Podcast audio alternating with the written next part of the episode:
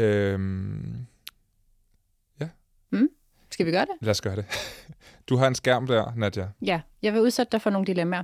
Spændende. Du skal forestille dig, at du er moderator ja. for et dansk medie. Ja. Og øh, det her, det er typiske situationer, du kan ende i.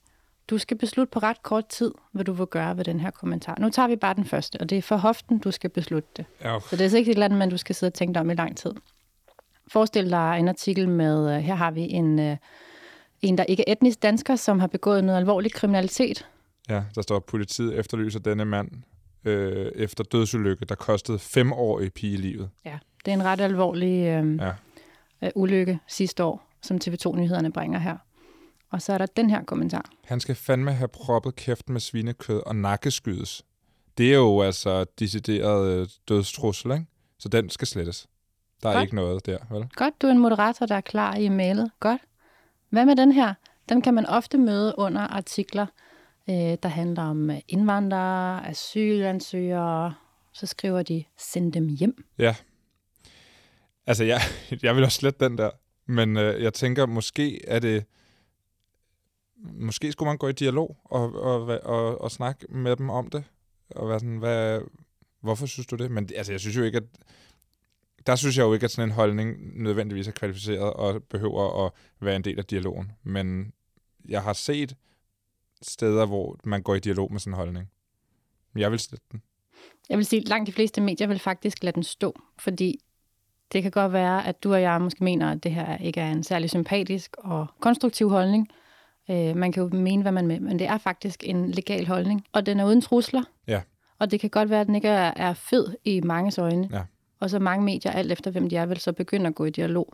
Men langt de fleste vil faktisk lade den her stå. Sidste dilemma. Øh, den her under... Jeg ved ikke, om du kan gætte, hvem den handler om. Den lille fede psykopat.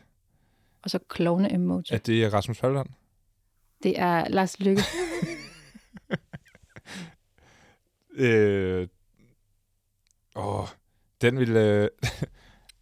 Jamen, den ville jeg bare også der stå til, tror jeg. Eller hvis jeg... Nu prøver jeg ud fra moderator Anton, og som jeg ikke har særlig meget erfaring med, så ville sådan en bare skulle blive stående.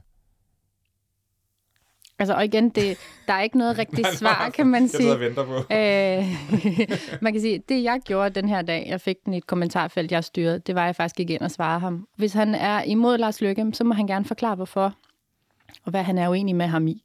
Og så kan jeg lade hans kommentar stå. Mm. Men faktisk er den her ikke i orden i forhold til de debatregler, vi havde på det her medie. Det var T V MidtVest ja. på det her tidspunkt. Ja. Så det vil sige, at man, man beslutter også selv, hvordan reglerne skal være, hvor meget elastik man giver brugerne. Men hjælper det?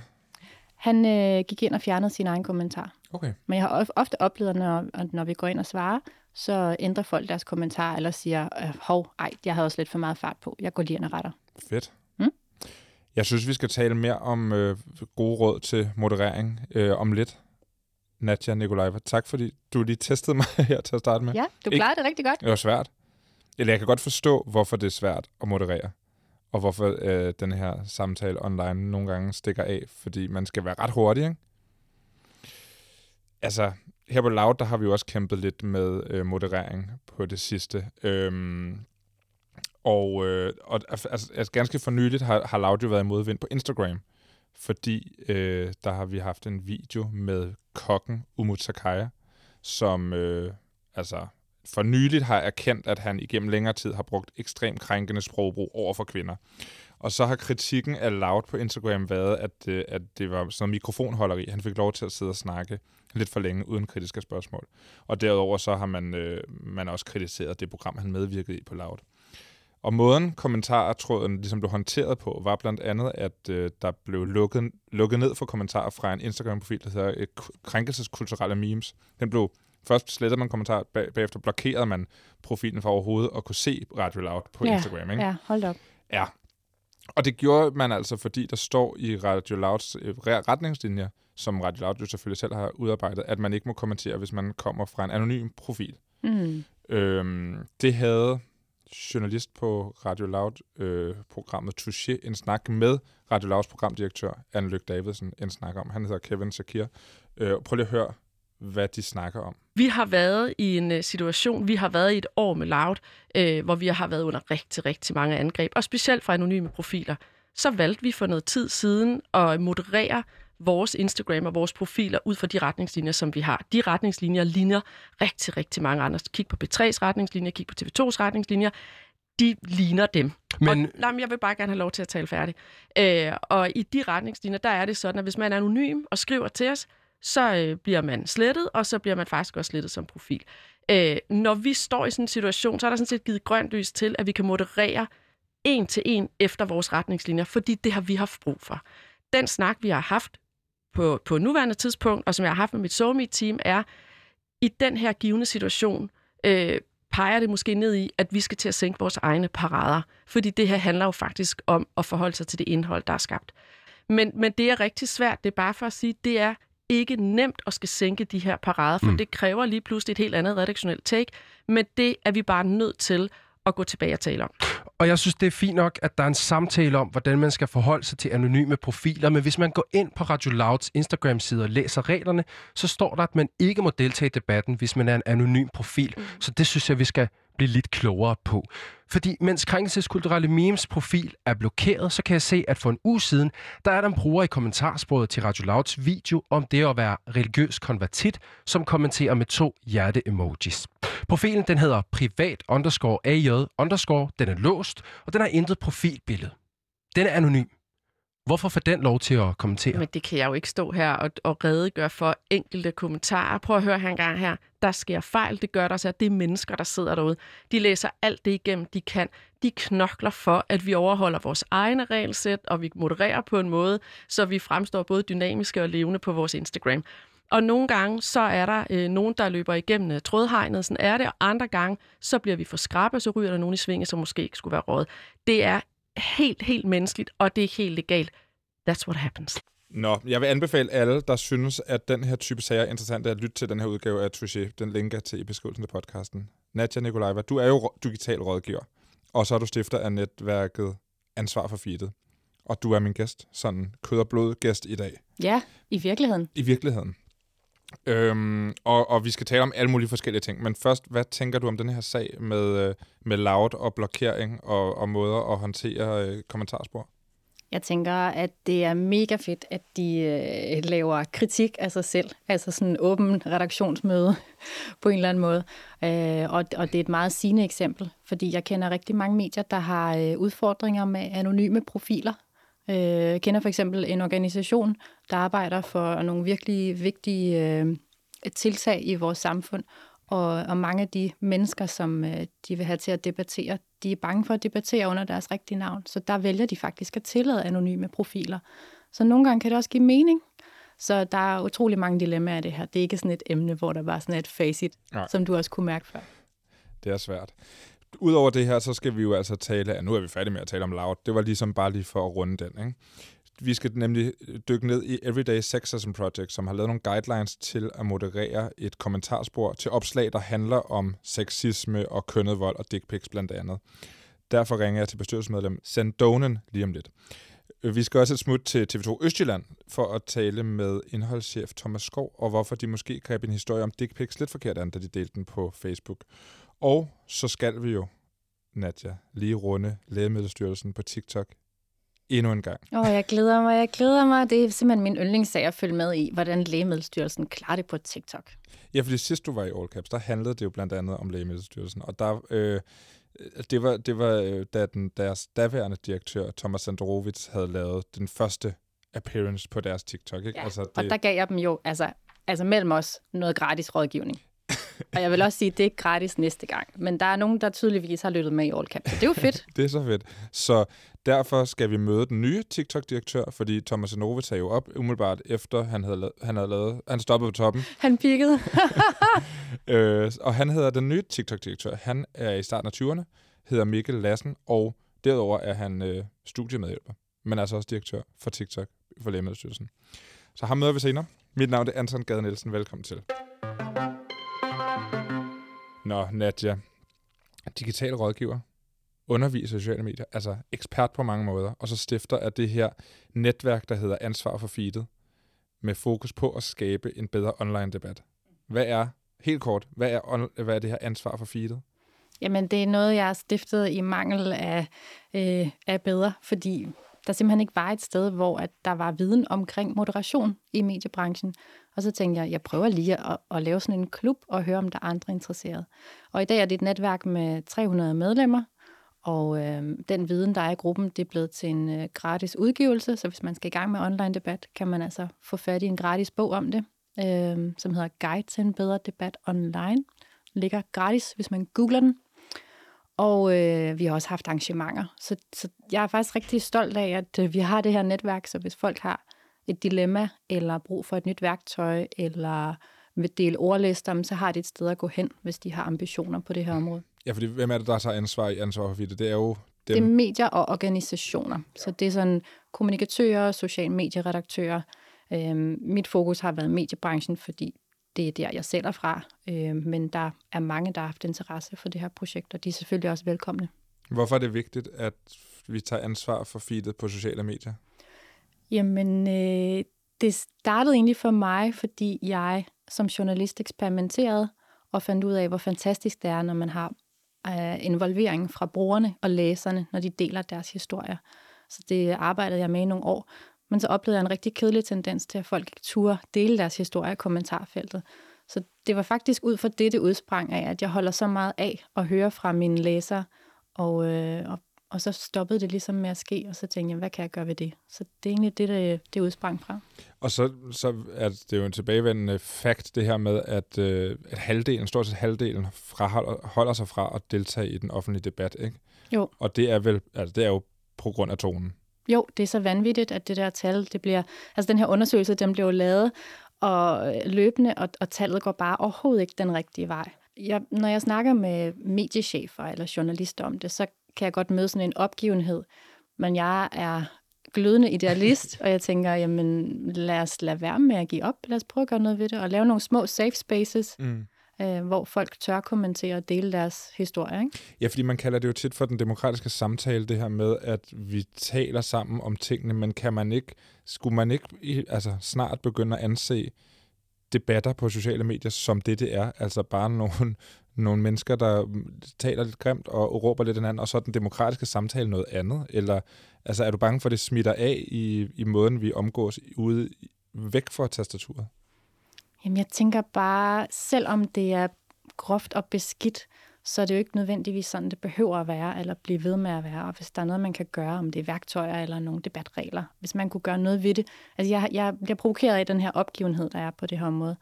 Øhm, og jeg har set eksempler på, at man faktisk kan rette op på kommentarfelter, hvis man er øh, kærligt efter brugerne. Så øhm, jamen, jeg, jeg køber simpelthen ikke den der præmis om, at, at Facebook bare er sådan en skraldespand. Der er rigtig mange gode små universer derinde, hvor det kan lade sig gøre. Så jeg har set det ske. Jeg tror på det. Du har kigget godt efter. Ja. jeg, jeg har læst et sted, at du har sagt, at det er de, inden de første tyve minutter af et kommentarspor er vigtige. Fuldstændig. Hvad er det, der skal ske på de tyve minutter, for at det ikke går galt, eller hvad man kan sige? Jamen, man sætter tonen. Øhm, Som moderator? Ja. Jeg har hørt en, en rigtig erfaren moderator fortælle, at når hun har et kommentarfelt, der stikker af, og hun har positive kommentarer og negative kommentarer, så vælger hun faktisk at svare de positive først, og måske lige starte med at skjule det værste negative. Og det gør så, at de positive, de kommer øverst op i feedet, og så går hun i gang med at svare de negative bagefter. Så hun designer ligesom tonen og stemningen i feedet, ikke? Øhm, men hvis du venter til bagefter med at rydde op, så har brugerne allerede slået sig løs og, og lavet rag i den, hvis de har fået lov til det, ikke? Og øh, så nu har Facebook jo kommet moderationen lidt i møde ved at udrulle nogle nye funktioner, som man kan bruge som moderator. Altså for eksempel, man kan simpelthen fravælge kommentarer på ting, man lægger op på sin side. Altså lad os sige, Politikken havde en historie, som de tænkte var vigtig at få delt på sociale medier, men som ikke var så vigtig at få kommentarer på. Og så ud over det har de lavet i grupper, at man kan sætte sådan en cooldown-ting på, så, man, så folk, der, hvis der er en eller anden heftig debat i gang, så kan man sige, nu trykker vi lige på cooldown, og så kan folk kun kommentere én kommentar hver femte minut, så man heller ikke får det her skænderi op at køre. Hvad tænker du om de her funktioner, som, som gør det nemmere? Jamen, det går den rigtige vej. Ja. Det gør det helt sikkert, at Facebook ved jo godt, at der er udfordringer på det her område. Det har også gjort dem opmærksom på. Jeg er sådan en type, når der er Facebook-arrangementer, så rækker jeg armen i vejret og, og spørger, hvorfor der ikke er ordentlige værktøjer. Fordi altså, ærligt talt, øh, de store medier her hjemme i Danmark, de bruger altså hundredtusindvis af kroner på værktøjer på vores toiletdebat. Og det kan godt være, at vi sådan er opgivende, åh, den demokratiske debat, den, den foregår altså ikke på Facebook og alt det der. Men jo, der er en kæmpe debat derinde. Der er tusindvis af kommentarer hver dag, så vi er nødt til at forholde os til det. Og det koster så mange penge, og jeg er simpelthen så træt af, at Facebook øh, egentlig ikke stiller værktøjer eller transparens til rådighed for os medier. Så jo, jo, det går den rigtige vej, men jeg har en meget større ønskeliste til dem. Hvad kan man selv gøre? Altså, nu taler vi meget om mediernes ansvar, ikke? Og moderationsansvar. Hvis du bare lige skulle give sådan nogle hurtige, øh, jeg sidder, skal til at skrive noget på Facebook, jeg er lidt sur. Hvad, øh, hvad skal jeg gøre? Jamen, så vil jeg anbefale dig, at, øh, at, at lidt ligesom du nævnte før, den der cool down, altså når man virkelig har sin følelsesvold, læs øh, de andre kommentarer igennem en ekstra gang, læs den artikel, øh, du kommenterer på, øh, før du bare reagerer. Altså sæt dig lige ind i tingene et øjeblik. Og så prøv at, at give dig selv en udfordring. Jo mere provokeret du er, jo mere velformuleret skal din holdning ja. være, ikke? Øh, og, og altså udfordre dig selv til, tør du egentlig tale pænt i det her kommentarfelt? Og i stedet for bare stikke helt af med en motorsav, ikke? Det er meget godt råd. Det var, det var lidt om ansvar for feedet. Nu skal vi hen til et, nogen, nogen, der også prøver at, at gøre andre ansvarlige for deres feed. Det er øhm, Everyday Sexism Project Danmark. Øh, fordi øh, sexisme og digitale krænkelser og sådan noget, det er jo et tilbagevendende emne generelt, men også i all caps. Og, øh, og sammen med selvfølgelig racisme og hadtale generelt. Øh, men i den her uge, der har jeg talt med bestyrelsesmedlem i Everyday Sexism Project Danmark, Sen. Og hun, øh, altså, det handler om, hvordan man kan komme hverdagsseksisme til livs på sociale medier. Sanne Donen, du er bestyrelsesmedlem i Everyday Sexism Project Danmark. Danmark. Her, øh, lige til at starte med, hvis du kan sige det kort, hvad, hvad er Everyday Sexism Project, og hvad er det, I vil? Everyday Sexism Project Danmark er et, øh, en forening, som, hvor vi indsamler oplevelser om, og oplyser om, og bekæmper sexisme. Super, det var dejligt kort. I det her program, der holder vi os altså til det, der foregår på de sociale medier, fordi det er et program om sociale medier. Øhm, og der er også rigtigt at tage fat i der, kan man sige. Så lad os zoome lidt ind, fordi på jeres Twitter-profil, som I er meget aktive på, der lægger I tit sådan nogle screenshots op med kommentarspor på Facebook til opslag med artikler, der så handler om de her ting, du nævner, for eksempel kønnet vold eller sexisme eller lignende øh, mm. sager. Hvad er det, de ja. kommentarer, I tager screenshots af, repræsenterer? Jamen det, man kan sige, det er, at det netop afspejler en kultur øh, med sexisme. Der er jo rigtig mange, kan man sige, som, som ikke vil sige de her ting i virkeligheden, men der er altså også folk, som siger de her ting i virkeligheden, og så siger de det måske i, i et lukket rum med nogle af deres venner osv. Men, men, men kommentarsporene afspejler meget godt, hvad man også møder øh, ude på, det kan være en arbejdsplads, eller i familien, eller, eller blandt venner. Øhm, så, så på den måde, så kan man sige, det, det, vi ser det som øhm, repræsentativt for det, der foregår andre steder. Ikke nødvendigvis i mængde, øhm, men når der kommer de her emner op, som for eksempel sager om voldtægt osv., jamen så er det også, at de her ting kommer frem. Og det vil det også gøre, hvis man sidder og diskuterer det andre steder. Altså det, det vil det jo også, hvis man diskuterer på arbejde, så vil der komme nogle af de samme ting frem, som for eksempel victim blaming og bagatellisering og sådan noget, øhm, som der også gør i de her kommentarspor. Hos Everyday Sexism Project Dan- Danmark, der har I lavet en række retningslinjer til, hvordan medier, undg- øh, hvordan medier bør moderere sådan et kommentarspor under artikler, der handler om de her ting, som vi taler om. Øhm, kan du ikke prøve at fortælle, hvorfor I har lavet de her, og hvad, hvad det sådan hoved- hovedpointerne i de her retningslinjer handler om? Ja, altså vi, vi, har, øh, vi har sådan set... Øh... Vi, altså retningslinjerne har vi lavet sådan generelt som en, en guide øh, til medierne omkring, hvordan man behandler sager om kønnet vold. Og en af tingene, det er det her med, med at moderere kommentarspor. Klar. Og det gør vi, fordi at, at, øh, at vi jo mener, at man skal tage stilling til det her. Og det er sådan set, det er jo ikke fordi, at vi på nogen måde prøver at gå ind og sige, at det her det er den eneste rigtige måde at gøre det på, men vi mener, det er rigtig vigtigt, at man tager stilling, fordi vores pointe er, at når man har en platform, som man stiller til rådighed, så har man også et ansvar for, hvad der foregår på den platform. Så, så dybest set handler det egentlig om, at medierne selv går ud og siger, hvordan synes vi, hvad synes vi er i orden? Ligesom man også for eksempel vil gå ind og sige, vi accepterer ikke, at brugerne på vores platform kalder hinanden for skældsord.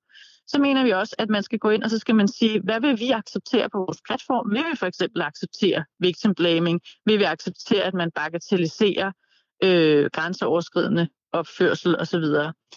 De her retningslinjer har vi lavet i samarbejde med en journalist, der hedder Lotte Rosdal, øh, som har erfaring omkring sådan nogle ting øh, med, øh, med mediernes øh, vinkling osv., og, og de gode historier, og hvordan man passer på folk, som er, er sårbare. Så, øhm, så, så det er faktisk ikke fordi, at vi siger, at man skal gøre tingene på en nej, helt bestemt måde. Vi har selvfølgelig vores sådan, helt personlige holdning til, at vi mener ikke, at man skal acceptere victim blaming eller bagatellisering for eksempel. Men det er mere et spørgsmål om at få medierne til selv ligesom at reflektere over, hvad er det, vi mener, at vi vil øh, have forretningslinjer her på vores platform. Fordi rigtig mange siger, at de gerne vil gøre det godt, og de har nogle meget fine Øh, mål med, at de gerne vil have noget debat på deres sociale medier. Men når man så kigger lidt nærmere på det, så er de ikke sådan super faste øh, i kødet omkring, hvordan de egentlig foretager den her moderation, og hvad det er for nogle grænser, de sætter. Hvad er det, I tænker, der, der, kan, der kan ske, hvis man, hvis man som medie ikke går ind og modererer øh, kommentarspor i, i sager eller under artikler, som handler om de her ting? Det, man kan sige, det er, at, vi, at vi, det, vi netop går op i, det er jo at sige, at vi har i forvejen i samfundet øh, rigtig mange fordomme og stereotyper, der handler om køn, og som handler om seksualitet, og som handler om overgreb. Og de bliver rigtig ofte udtrykt i de her kommentarspor, og der at medierne ligesom siger, at vi har også et ansvar for, at det er vores platform. Så hvad de lader ligesom blive stående uden moderation, det er jo også en måde ligesom at legitimere nogle bestemte holdninger på. Hvis man siger, vi synes egentlig, det er hip som hap, om folk de udtrykker victim blaming, så har man også dermed legitimeret det som medie. Så har, fordi det her det handler jo ikke om, at når folk skal have ytringsfrihed til at sige hvad som helst, hvor som helst. Det handler jo om, at det lige præcis er deres platform, det er deres rum.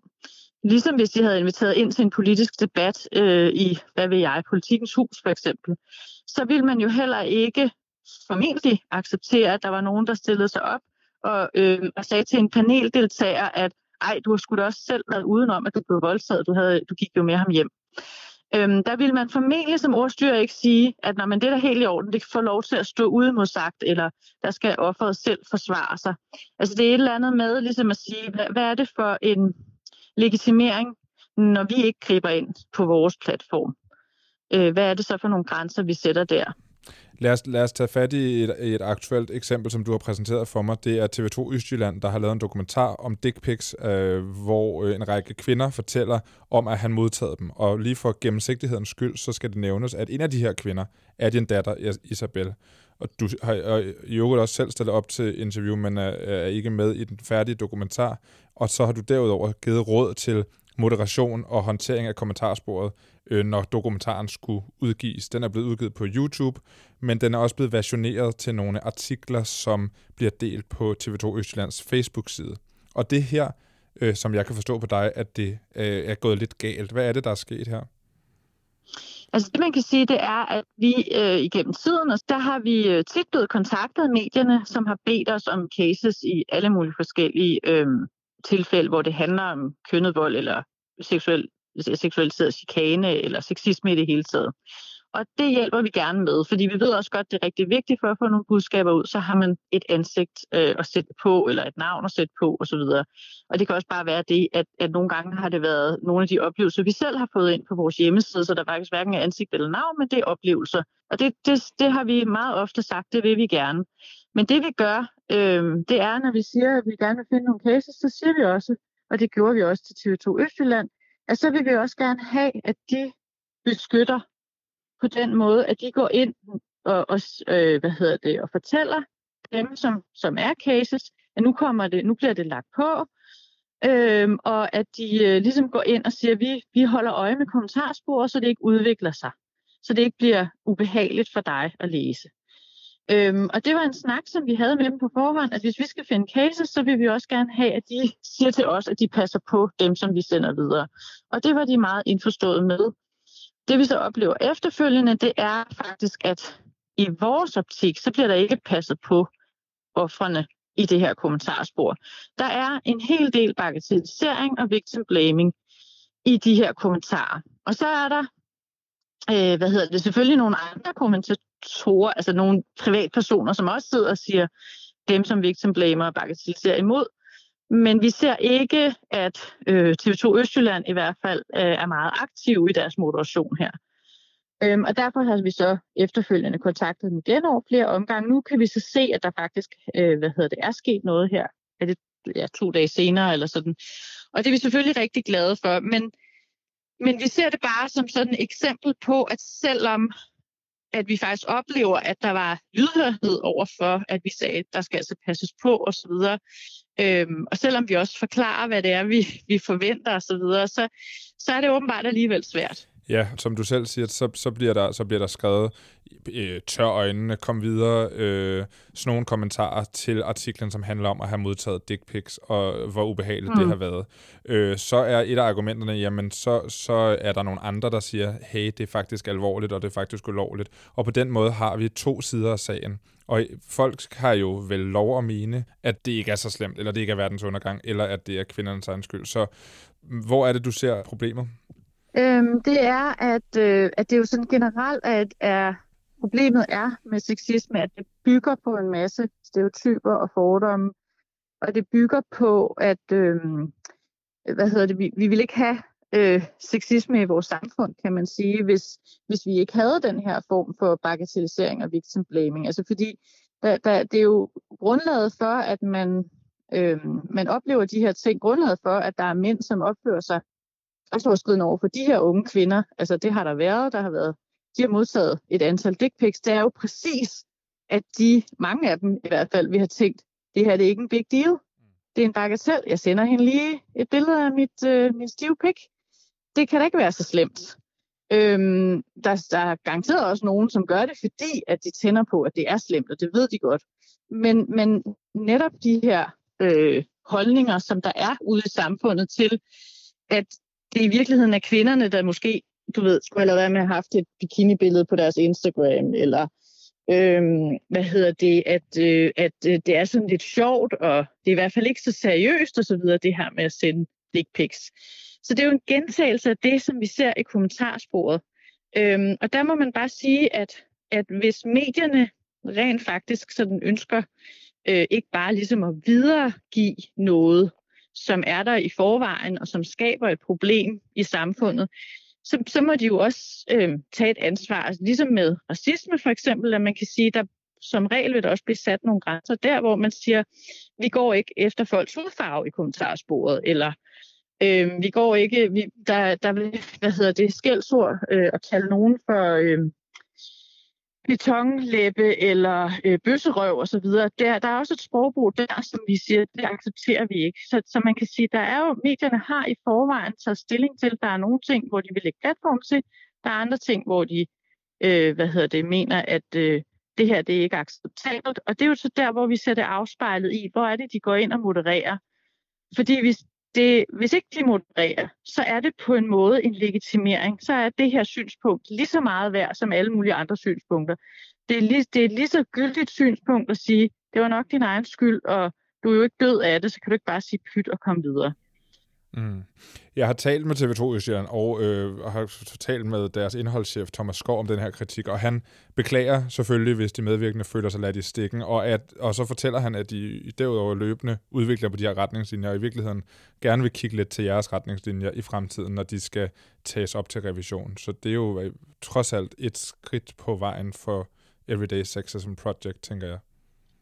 Altså, det, det, det er ikke så meget i forhold til os, tænker jeg, og, og, og vi synes netop, at vi har haft en super god dialog med T V to Østjylland, øhm, og, og det her, det er jo så et eksempel på netop, at det kan være svært, selvom man tænker, at nu har man ligesom, hvad skal man sige, gjort klart, hvad det er, man synes, og, og hvor man tænker, at det her, det vil være rigtig fornuftigt at gøre, og så videre.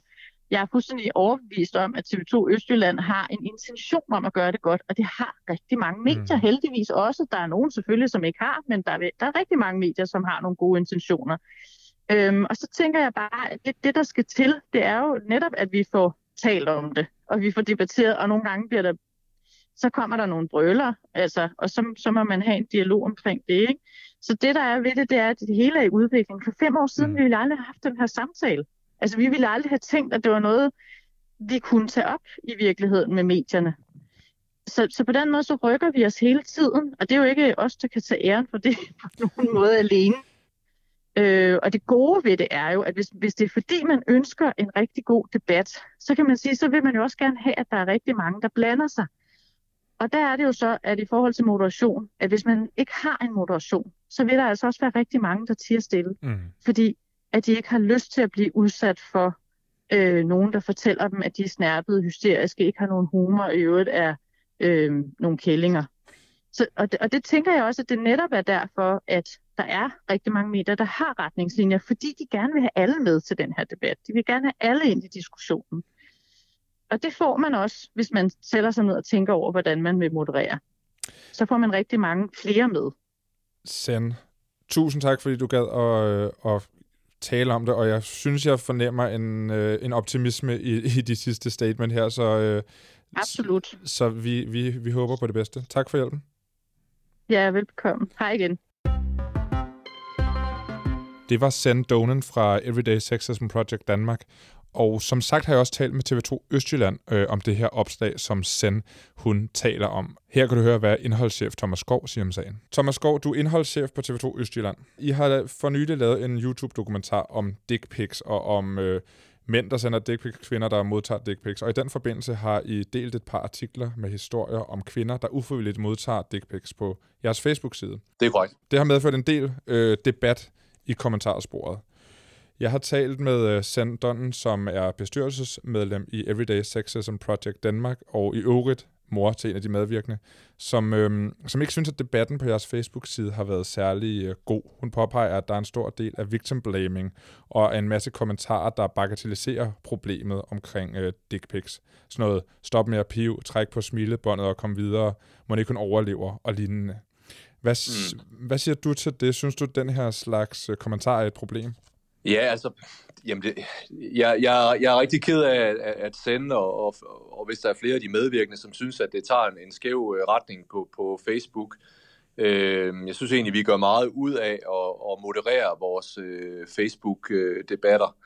Jeg, jeg tror, at jeg synes, at nu har jeg været nede og kigge på mange af de her, og, og, og der er tre hundrede og enoghalvfjerds kommentarer på... Øh, på lige præcis den, som, som Isabel, øh, som er Sannes datter, mm. øh, medvirket i. Øh, det opslag, hvor hun er på som profilbillede, eller som, som, øh, som artikelbillede. Ikke? Mm. Øhm, og jeg synes jo, der er mange af de kommentarer, som er inden for, for, for det, vi vil tillade på, på Facebook. Øhm, man må godt skrive, det synes jeg ikke er et særligt stort problem, det, det kan de godt øh, overleve. Altså, det, nu, nu kan jeg ikke lige komme på et konkret citat, men det vil være inden for rammen af, hvad vi vil tillade, øh, især når at det næste svar så er et modsvar fra mm. en af de andre brugere, som er inde og kommentere på det. Så vi vil egentlig gerne have, at samtalen den flyder ret frit, og vi har ret vide rammer for, hvad vi vil tillade, at folk de skriver. En af de argumenter, som Sanne har, det er, at formålet med artiklen og dokumentaren er jo at sætte fokus på dick pics og krænkende adfærd, som er dårligt og altså i nogle tilfælde ulovligt. Absolut. Er det så ikke kontraproduktivt at lade den her slags holdninger øh, blive i kommentarerne? Altså, kan man ikke risikere, at andre, der har lignende oplevelser, føler, at, øh, at de er forkerte, eller at de måske ligefrem burde skamme sig over at føle sig krænket? Jo, hvis, der, hvis, hvis, hvis det er oplevelsen, så er det da helt klart et problem. Øh, det vi har snakket om her på, på T V to Østjylland efterfølgende, efter vi fik kritikken fra, fra Sanne øh, og, og Everyday Sexism Project, øh, det er, at den måde vi modererer på, det er jo netop, at vi går ind og ser, forløber debatten, så vi synes, at den er inden for de rammer, vi synes, debatten skal forløbe indenfor. Og hvis den gør det, så blander vi os egentlig ikke. Øh, så derfor vil man se i starten af sådan en tråd, der er vi mere på banen med vores somi-værter, end vi vil være i den sidste halvdel. Øh, men, men det er jo klart, hvis vi, ikke, hvis vi ikke har fortalt det til de medvirkende, og hvis at det ikke er noget, folk kan gennemskue, at vi faktisk er til stede, så er det noget af det, vi vil kigge på øh, for fremtiden, om vi på en måde kan vise, at vi er der, og vi holder øje med, at tonen er øh, inden for, for de rammer, som, som vi har på, på Facebook. Øh, så, så vi har egentlig... Vi har tænkt over den kritik, vi har fået, og, og kigget på vores måde at agere på sociale medier, og, og det, det er da helt klart noget, vi tager med øh, ind i fremtiden.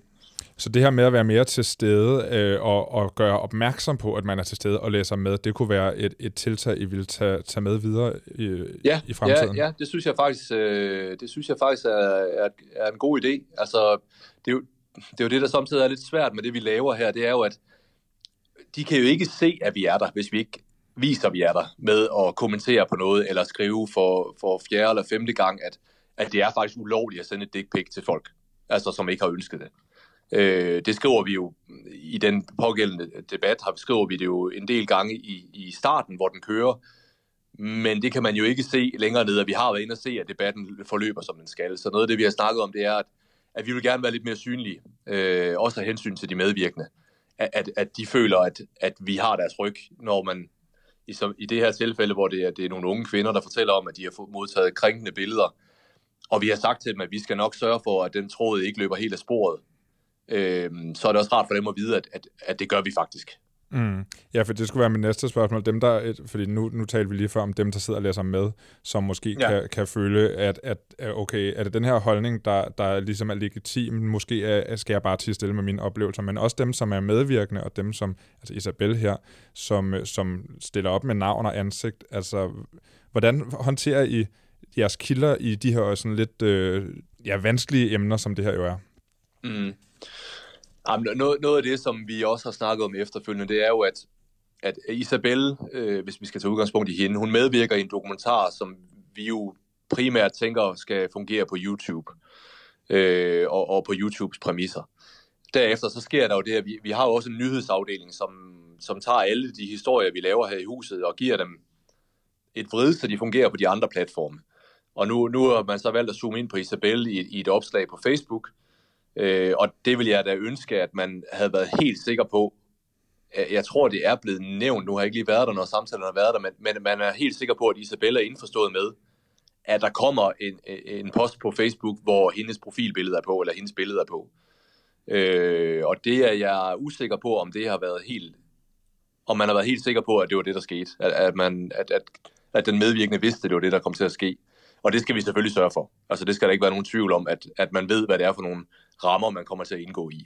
Så det, du siger i bund og grund, at denne her øh, historie og denne her oplevelse har gjort, at de for fremtiden ændrer praksis på nogle punkter? Ja, det, det, det, det kan vi godt sige. Vi, vi har snakket om, at, øh, at vi skal være, blive endnu bedre til at samles i den gruppe, der nu skal stå for det, når det kommer på Facebook. Snakke om, hvad det kan være for nogle, øh, hvad det kan være for nogle kritikpunkter, der kan komme. Og hvad, hvad er det, hvilke svar vi skal give, og hvor grænsen ligger for, hvad vi vil tolerere. Det, det er jo noget, vi har arbejdet med i årevis, det her, men vi bliver jo vi bliver hele tiden bedre til det, og, mm. og nu, nu er øh, Send kommer jo fra øh, hvad skal man sige, noget mere aktivistisk, og, og det er jo fint, vi har sådan nogen, som skubber lidt til os og presser os lidt på, øh, og er med til at og definere, hvor grænsen den skal ligge henne. Og den grænse, den flytter sig jo hele tiden. Kan man, altså, kan man så forvente, at I forsøger på en eller anden måde at ud, ud, ud, videreudvikle jeres retningslinjer, så de måske i fremtiden kommer til at ligne lidt mere dem, som Everyday Sexism Project øh, anbefaler, eller i hvert fald kigger den retning, når, når, I skal, når I skal genbesøge dem? Vi vil i hvert fald kigge på, hvad, hvad det er, de foreslår, og så vil vi se på, øh, hvor meget af det, der giver mening i vores kontekst. Altså, øh, vi er jo ikke aktivistiske, vi er jo lidt mere middle of the road, øh, der hvor vi er. Altså, vi er, vi er en bred public service øh, station, ikke? Øhm, så, så vores snit ligger nok lidt et andet sted, end det mere aktivistiske, hvor Everyday Sexism ligger. Øhm, men vi vil helt sikkert kigge på det, de har sendt til os, og, øh, og, og læse det ud fra, at det kan være, de har ret. vi, vi var ked af, at vi fik det her kritik, fordi det var absolut meningen at gøre opmærksom på, at det her det er forkert, og det er ulovligt, og det er ikke rart for de kvinder, der modtager det uopfordret. Og hvis man ser vores dokumentar, så synes jeg også, at det er helt klart det indtryk, man sidder tilbage med. Øhm, at der så sker en deling på Facebook, hvor øh, kommentarsporet, ja, hvor de, nu, nu har jeg ikke hørt de medvirkende sige, at de føler, de er blevet ladt i stikken. Jeg, jeg har hørt en talsperson fra, fra Everyday Sexism sige det, øhm, men, men jeg er da ked af, hvis det er den oplevelse, de sidder tilbage med, det er absolut ikke meningen. Tusind tak, fordi du gad at være med, Thomas Skov fra T V to Østjylland. Det var simpelthen så lidt, du ringer bare en anden gang. Det var Thomas Skov, indholdschef på T V to Østjylland. Nadia, det, er jo, det her det er jo et godt eksempel på, hvordan det kan være meget, meget svært at regne ud, hvordan man skal håndtere et kommentarspor på forhånd, ikke? Jamen, der var ingen, der sagde, at det nogensinde blev lidt. Nej, nej. Hvad, hvad tænker du om det her clash mellem øh, Sen fra Everyday Sexism Project og, øh, og, og Thomas Skov og, og T V to Østjylland her i, i måder, man gerne ville have håndteret kommentarspor på? Jamen, for mig lyder det som en rigtig sundt clash, fordi T V to Østjylland er faktisk nogle, jeg ofte fremhæver som nogle af de bedste i branchen. De har jo de her somi-værter, som er på dagligt, som er aktive i kommentarfelterne, så de, de gør jo faktisk noget af det, som vi ved virker. Øh, der er også forskningsmæssig evidens for, at når journalister deltager, så holder de altså debatten på sporet. Øh, og så kan det jo godt undre, at det alligevel kommer bag på dem, øh, det her med, at når man har med potentielt sårbare kilder at gøre, så skal man lige mødes og planlægge den her indsats. Så jeg kan, ligesom, jeg kan godt følge øh, øh, Thomas her i, at det er ærgerligt, at man ikke lige gjorde det, når nu de er nogle af de bedste i branchen, ikke? Så øh, jeg er fan af, at de egentlig lytter til, til det Everyday Sexism Project har at sige til dem. Øhm, og så tror jeg, at det er rigtig sundt for os medier at lytte til nogle af de mennesker udefra, som har noget input til os. Ikke fordi vi skal tage det hele ind, men vi skal finde det der sweet spot mellem idealisme, øh, publicisme, øh, det samfund, vi har, den tid, vi lever i. Øh, jeg siger ikke, at alt skal være super woke, og, og at man bare skal følge alle input, der kommer, men ah, vi kan helt sikkert lære noget, også mm. medier. Helt sikkert. Der er jo ikke så meget mere at sige til det. Næh, nu har vi styr på det, lyder det som om. Nu er der styr på det. Ja. Nu skal det aldrig igen. Så lad os hoppe videre til TikTok, Nadia. Åh, ja. Endelig. Endelig, ja. Øh, du er jo i gang med at lave et undervisningsforløb om, selv, øh, altså om TikTok. Ja, det er det, jeg i hvert fald siger til mig selv, fordi jeg bruger cirka to timer dagligt på TikTok. Jeg er helt besat af TikTok. Og det er for at undskylde, eller for at retfærdiggøre? At... Så har jeg besluttet, at jeg laver et kursus øh, sammen med Skammekrogen, med det ja. Skammerits faktisk. Ja. Så jeg håber, der er nogen, der melder sig til, så al den her tid, den kan gå op. Jeg tror aldrig, timeprisen kommer til at give mening, men please... meld jer til. Ej, men det er også lidt det samme argument, jeg bruger for mig selv, når jeg sidder og bruger rigtig meget tid på dumme sociale medier. Det er, men jeg laver radio om det. Det er mit arbejde. Ja. Det her, det er jo ikke en nyhed, men jeg har gemt den her snak til dig, fordi at det var dig, der var med til at snakke om Lægemiddelstyrelsen sidst, vi talte om det i Overkast. Tak, det er virkelig en god bid, det her. Der var du øh, på telefonisk besøg, ikke? Og der talte vi om... Øh, om Thomas Andorovits og den måde, de forvaltede TikTok på på den her måde. Der gav du lidt efterkritik. Hvad synes du om Lægemiddelstyrelsens nuværende øh, tilstedeværelse på TikTok? Jamen, det er jo som om, de har lyttet til nogle kloge råd, de har fået. Fordi øh, ham her, den nye TikTok-direktør, øh, den unge fyr, hvad er det, han hedder? Mikkel Lassen. Mikkel Lassen, han gør det altså rigtig godt. Fordi han formidler faktisk deres viden på TikToks præmisser. Altså den her stil, den her uformelle stil. Der er flere TikToks, hvor at, øh, de bruger den her, øh, det her format, hvor at, øh, det er, hvem vil være millionær, med hvem vil være millionærmusikken, ja. Og så er der sådan nogle svarmuligheder. Og det er bare enormt sjovt og enormt appellerende. Så jeg er så begejstret for der, hvor de er på vej hen, og jeg vil bare se mere. Jeg er sådan ret sulten efter, at, øh, at han fyrer den endnu mere af i sin, øh, i sin hvide kittel. Jeg bakker virkelig meget op. Ja, han har nemlig øh, direktørkitlen på. Øh, men så nu skal du møde ham, og øh, her der øh, kan du høre, hvad de også har i støbeskæn. Mikkel Lassen, du er studiemedhjælper hos Lægemiddelstyrelsen, og så er du lige blevet udnævnt til TikTok-direktør. Tillykke med det. Tak skal du have. Tak skal du have. Før dig, der var det jo tidligere direktør for Lægemiddelstyrelsen, Thomas Andorovits, der var øh, ja, direktør for det hele, men også for TikTok. Og øh, han lavede den første TikTok for jer. Den, øh, det var jo en interessant video. Det, det behøver vi ikke som sådan at tale mere om. Den er blevet, den er blevet dækket. Den er blevet drillet og dækket, og øh, nu er det dig, der er direktøren. Så lad os fokusere på, på det. Og, og, og jeg kunne godt tænke mig at høre, hvad, altså, hvad kan man forvente af den nye direktør på TikTok øh, hos Lægemiddelstyrelsen? Øh, ja, det, det, er jo, det er jo lidt noget, noget andet, men, men, men på, på mange måder også, øh, også det samme. Øh, det er jo det samme hold, der sidder og, og, og laver det, og det er det samme hold, der, der finder på. Øh, men til gengæld er jeg jo en helt, helt anden person end, end Thomas. Øh, jeg er lidt yngre og, og, og er lidt mere med på, på TikTok, også normalt. Mm. Øh, og så er det jo, altså jeg har jo ikke den her... medicinske baggrund, og forstår ikke altid, når, når fagpersonerne herinde taler, taler rigtig stærkt. Øhm, og derfor ved jeg måske også lidt mere, hvilke, hvilke spørgsmål og, og udfordringer, der kan, der kan opstå, øh, når vi lægger, lægger content op øh, på TikTok. Ja, det giver jo god mening. Du er jo, du er jo retorikstuderende, og ikke øh, medicinstuderende. Lige præcis. Hvad er det, du tænker, TikTok kan, som er anderledes, eller som er bedre til at lave den her slags indhold, end de andre sociale medier? Platformen er jo enormt interessant, fordi at den, den, er, den er videodrevet på den måde, den er. Og den er, der er meget kort fra, fra optagelse til, til at poste noget content.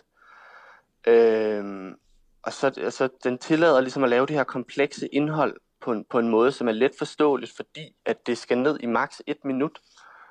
Øh, og så er der en, en algoritme, der kan, der kan sprøjte nogle, nogle videoer ud øh, over det hele. Og nu har I været der et stykke tid øh, og har haft mulighed for at prøve nogle ting af. Kan du ikke prøve at beskrive nogle af de, øh, de videoer, I har lagt op? Hvad er, hvad er tonen? Hvad er det, ligesom, I, I prøver at gøre? Jo, øh, vi startede jo med, med, med en video med, med, med tidligere direktør Thomas Andorovits, som, som fik en del, som du også nævnte, fik ja. en del medfart på, på Twitter. Øh, efterfølgende prøvede vi nogle, nogle, nogle forskellige ligesom informationsgrafikker, kan man vel nærmest kalde det, informationsvideoer om vaccinerne, som ikke fik lige så meget, øh, fik ikke lige så meget reach. At det var uden mennesker, ikke? Altså det var bare. Ja, ren, det var nemlig uden mennesker. Så, så, så en af en af de ting, vi ligesom har har tænkt over, det er, at det der skal være et menneske på og en der en der skal levere de her budskaber. Øh, og derudover så er det også blevet lidt mere øh, memeable, eller hvad man skal sige, det, det er blevet lidt mere, vores content er blevet er begyndt at Og, og, og bruge de her øh, trends og fates og, og nogle memes og gøre det lidt sjovt, fordi at helt ærligt, så er, er lægemidler ikke altid super, super sexet, og det er enormt svært. Så det her med at, at gøre det lidt sjovt, øh, kan nogle gange godt gøre det, gøre det nemmere. Jeg lagde mærke til, at I lavede sådan en, øh, det her indeholder øh, vaccinerne ikke. Og så var der ja. sådan en liste over, der er ikke æg i, der er ikke aluminium i, der er ikke sådan nogle ting der. Der synes jeg jo, I mistede, I mistede chancen for at skrive, der er ikke mikrochips i. Er det simpelthen bevidst, at I ikke skriver det? Fordi det er jo nogle af de ting, som folk har ved at sige, mere end at folk har ved at sige, at der var æg i vaccinen, ikke? Jo, men, men, men æg og, og, og de ting, vi skriver, er jo også, det, det tager egentlig udgangspunkt i en artikel fra Lægemiddelstyrelsens hjemmeside, en, en F A Q, øh, om ofte stillede spørgsmål.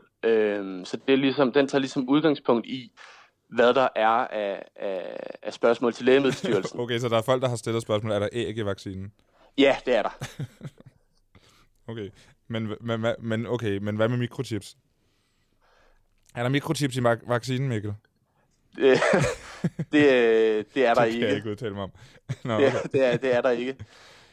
Øhm, hvad, hvad, hvad tænker I, øh, altså hvad har I i støbeskeen? Har I, fordi nu, nu snakker vi lidt om det der med trends og tendenser og sådan nogle ting, og altså er det, kommer, kommer man til at se Lægemiddelstyrelsen hoppe med på sådan noget, øhm, altså kaste, bruge sindssygt lang tid på at kaste kort, så de rammer ned imellem to meget smalle steder, eller ramme med en pingpong, øh, hvad hedder det, en bordtennisbold ned i en kop, eller lave en eller anden sexet dans, eller nogle madhacks, eller pranks, sketches, et eller andet, øh, tell me you got the Rona without telling me you got the Rona. Sådan nogle der øh, lidt mere populære trends. Eller, yeah. eller er det, bliver det for fjollet? Øh, jamen det, er også, det er en svær balance øh, at finde den der formidlingsmæssige ting, at, at der, skal være noget, der skal være noget formidling i, som, som gør folk øh, og vores publikum klogere. Og samtidig skal den ramme ind i, at den er sjov og den er fangende.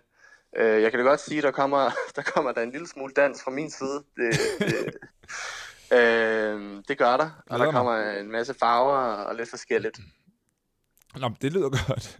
Okay, så det er sådan en, en balancegang mellem at ramme ned i de her trends, og så stadigvæk være øh, serious business. Ja, lige præcis. I jo, øh, som vi kom ind på før, og nu, nu det her, det er ligesom, det er det sidste, det er det sidste hundrede tusind kroner spørgsmål, du får i, i det her interview. Det er, I er jo blevet beskyldt for at være boomeragtige og kiksede, og I er jo en styrelse, og det kan være lidt støvet. Øhm, det er jo per definition lidt støvet, ikke? Men, ja. men, men så er I jo så på TikTok, og det er jo sådan per definition meget farverigt. Øhm, så, så hvordan undgår I i fremtiden, eller for, for nuværende, at være, eller komme til at være kikset og, og boomeragtige igen? Ja, men det, det, er, det, det er et rigtig godt spørgsmål. Øhm, jeg så, at vi, vi fik en kommentar, der, der lød noget i retning af, det er ret meget sidste marts, Øh, sidste marts-agtigt er det ikke. øh, og det, det, det synes jeg var meget sjovt, og det, det viser måske også, at, at, at jeg ikke altid er, er helt skarp på, på, på, hvad der rører sig. Det har heldigvis en masse kollegaer, der er. Øh, det, er det, det, det er også svært. Og det er svært at, at vide, hvordan man ligesom skal, skal... Fordi vi skal jo hele tiden tænke det her med lægemidler og oplysning og styrkende offentlig debat ind i, i det her meme-format. Det her meme-videoformat, som det ja. jo er. Øh, så nogle gange kan det måske godt gå hen og, og blive lidt boomark. Jeg er heller ikke den, den bedste danser. Øh, jeg er ude af træning, kan man sige. Øh, ja, så, men det er jo ikke din skyld. Det er ude af din nej, det er, det er nemlig, men, men, men det kan da også godt, det er, det er der nogle overvejelser, vi gør. Det er nogle overvejelser, vi gør. Men hvis folk, øh, hvis folk ser det, ser vores ting, så, øh, så, kommer, vi jo, øh, så kommer vi jo godt, øh, godt på vej, selvom det er en lille smule øh, boomeragtigt. Men er der ikke også en lidt større accept på, på, på et medie som TikTok for at være lidt mere kikset, og være sådan lidt mere, vi prøver nogle ting af, lidt mere håndholdt, fordi det er sådan meget fra idé til eksekvering på utrolig kort tid? Jo, det vil jeg, det vil jeg mene. Det er også det, jeg, det, det, det, jeg synes, der fungerer bedst derinde. Øhm, og, og det her med, at det ikke altid er så, så, så perfekt og så vildt æstetisk, som mange andre ting kan være. Ja. Mikkel Lassen, studiemedhjælper og direktør på, på Lægemiddelstyrelsen. TikTok-direktør. Øhm, ja. Mange, mange gange held og lykke, og jeg håber, altså, jeg håber, I fortsætter stilen, og jeg glæder mig til at se en dans med dig, og lidt, øh, ja. lidt sketches, og, og hvad der ellers er. ja, men, øh, men, men følg med derinde, det bliver, det bliver rigtig godt. Tak fordi du gad at tale med mig. Tak skal du have. Det var Mikkel Lassen, TikTok-direktør og studiemedhjælper på, øh, på Lægemiddelstyrelsen. Altså den unge mand, han har jo mit drømmejob. ja. Hvad, hvad tænker du om den, øh, den tilgang til et medie som TikTok, som de har øh, lagt for dagen? Altså det, jeg lige mest bider mærke i, det er det der, han tøver, da du spørger til de der mikrochips. Ja. Så der er en historie der. De er jo på rette vej, det er der ingen tvivl om. Og øh, jeg, jeg vil jo bare gerne se dem sprulle endnu mere, og sprælle endnu mere, ja. og hoppe med på tendenser. Altså jeg vil rigtig gerne se ham danse til Lock It-dansen, som er trenden lige nu. Øh, eller måske er den allerede passé her, jeg ved det ikke. Men altså... Ah, jeg kan så godt lide det her projekt. Ja. Altså, jeg tænder simpelthen på, at, at en, en gammeldags styrelse ja. tager TikTok-kitlen på. Og, øh, og, og når folk roaster det her på Twitter, så er det også fordi, det er den nemmeste holdning at have. Ikke? Det er bare virkelig oplagt at hate på det her. Men øh, jeg kan godt lide at, at gå modsat og, og give det noget kærlighed. Så jeg hæpper altså mega meget på dem. Det gør jeg, jeg tror også, det bliver bedre, jo mere kærlighed de får, fordi... Øh, jeg, jeg er enig i, at det kan godt sprudle lidt mere. Det kan godt være, altså lige nu er vi sådan på grænsen mellem de gamle øh, ops, øh, op, oplysninger til borgere om samfundet og, og noget TikTok-trends, ikke? Det kan godt blive endnu mere TikTok i, ja. i min bog. Og det giver også mening, at der er en rejse derhen. Altså, og, og jeg vil faktisk også lige være lidt nervøs, hvis jeg gik fra det der Thomas Andorovits-klip til øh, hvem vil være millionær-klippet, og, og som han siger her, at, at vi kommer til at se ham danse. Det er jeg jo ret spændt på. Hvad bliver det for noget, ikke? Og det er fedt, at vi lige tager det trinvis, øh, før de kan komme ja. med på alle de der... Altså, og han, han står med klovnefilteret og gør grin med, AstraZeneca er blevet aflyst og alt det der, ikke? Og jo, det er rigtigt. Der er, der, der er stadig noget styrelse. Der er noget balance, ja. Lad os lige bevare styrelsen i det. Ja. Nadia Nikolayeva, det var, det var all caps. Nu er tiden ved at være brugt. Åh, oh, det var så hyggeligt. Ja. Og vi kom vidt omkring. Øhm, her til sidst, så er der jo øh, det faste indslag, som hedder Content, hvor vi anbefaler et eller andet, som lytteren kan fornøje sig med, når de ikke lytter til All Caps, eller sidder og skriver rasende beskeder ind på Facebook. øh, og der, der får du lov til at komme med en anbefaling. Jamen, øh, i forhold til Content, så har jeg tænkt, åh, hvad skal jeg anbefale? Og så har jeg tænkt, jeg skal ikke overtænke det her, jeg skal anbefale min yndlingsting i hele verden. Det, der får mig igennem, lad os bare sige, livskriser, svære dage, traumer. Øh, det er et øh, program, man kan streame, ja. og øh, det er et program, der hedder RuPaul's Drag Race. Øh, jeg elsker det ja. program. Øh, det er et øh, Emmy-vindende program ja. med den berømte drag queen nummer et, RuPaul Charles, som øh, altså udsætter nogle øh, mellemerfarne drag queens for en konkurrence, hvor de skal igennem challenges. Og det er et program med en meget stærk sådan, struktur, og der er hele tiden callbacks til elementer i altså tidligere sæsoner, Så hvis man er fan, bliver man sådan hele tiden dopaminbelønnet. Så hvis man ikke har set det før, så skal man starte ved sæson et? Det, det vil jeg anbefale. Det hele ligger på Netflix langt de fleste sæsoner. Ja. Ellers så har de lavet deres egen streamingtjeneste, som hedder Wow Presents Plus, som jeg kaster penge efter månedligt, fordi jeg er superfan. Og jeg vil også fremhæve RuPaul's Drag Race øh, som en case. Igen, du kan godt se, at jeg laver en undskyldning for, hvorfor jeg bruger så meget tid på det her. Det er en rigtig god case på streaming og sociale medier. Lad være med at grine, det er alvorligt det her. Fordi de har en af de bedste sociale medier- og streamingstrategier.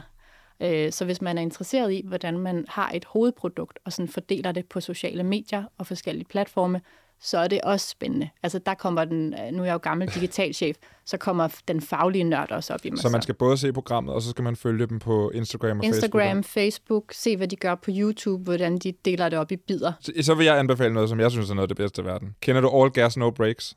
Nej. YouTube-kanalen, som er sådan en ung fyr, der hedder Andrew, som går ud og interviewer folk. Han har et meget, meget stort jakkesæt på. Øh, ikke meget, meget stort, men sådan lidt oversized jakkesæt. Så han har stort krøllet hår. De har i lang tid lavet nogle ret vilde reportager på YouTube. Det blev lukket, fordi at der var nogle kontraktmæssige forhold, der ikke var sådan helt gennemtænkte, og han mistede brandet, ham her, øh, som jo var ansigtet på det. Så nu har han startet op igen med noget, der hedder Channel fem.